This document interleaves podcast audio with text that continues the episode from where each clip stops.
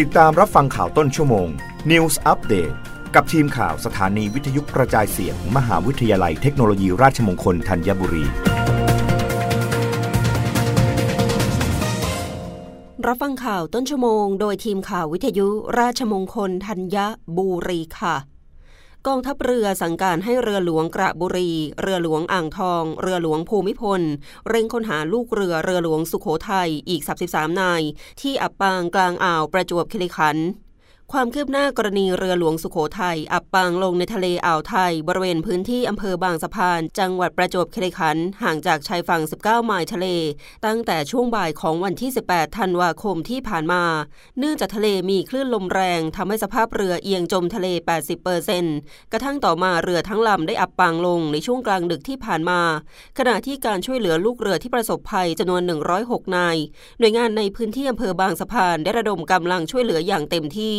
ล่าสุดมีลูกเรือที่ประสบเหตุเดินทางถึงท่าเรือน้ำลึกบางสะพานโดยมากับเรือหลวงกระบุรีจำนวน 48 นาย เรือบรรทุกสินค้าสีชายาสามารถช่วยเหลือมาได้ 20 นาย และท่าเรือประจวบคีรีขันสามารถช่วยเหลือได้อีก 4 นาย รวมลูกเรือที่ปลอดภัยแล้ว 73 ราย สำหรับลูกเรือที่ยังไม่พบนั้น ขณะนี้กองทัพเรือได้ส่งเรือหลวงอ่างทอง เรือหลวงภูมิพล เรือหลวงกระบุรี ออกค้นหาลูกเรืออีก 33 รายอย่างเร่งด่วน โดยได้ออกจากท่าเรือบางสะพานมุ่งหน้าไปจุดที่เรือหลวงสุโขทัยอับปางกลางทะเลอ่าวไทยแล้ว เพื่อการช่วยเหลือลูกเรือที่ยังลอยคออยู่กลางทะเล ท่ามกลางอากาศหนาวเย็น ภาวะคลื่นลมในทะเลยังทวีความรุนแรงอย่างต่อเนื่อง